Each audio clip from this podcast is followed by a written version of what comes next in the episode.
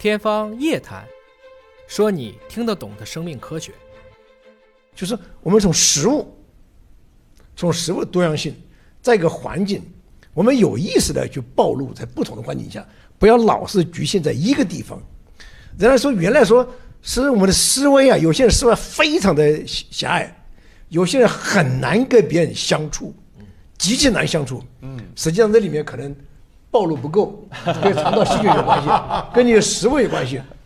你不相信，做一个那个吃偏食的人，他在跟人交往上，他一定有一点跟其他人不一样的地方。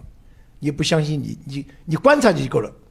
还有一个，长期吃素食的人，他跟那吃荤食或者搭配的人交往啊，他不一样的性格不一样的，他有点不一样的。所以说。是这个饮食决定了肠道细菌，然后决定了人的性格，所以这里面还是强调那句。我特别赞同刚才尹博士讲的，他引用了费孝通先生的一句话，就是“各美其美，美人之美，没有世家大同”。就是说，这个食物呀，任何时候，我今天参加这个，我特别强调这一点：肠道细菌是一个借用一下林教授的话，微生态王国，每一种细菌都是重要的。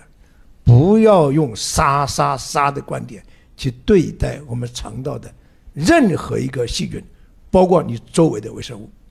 太干净你就健康吗？No，不是这样的。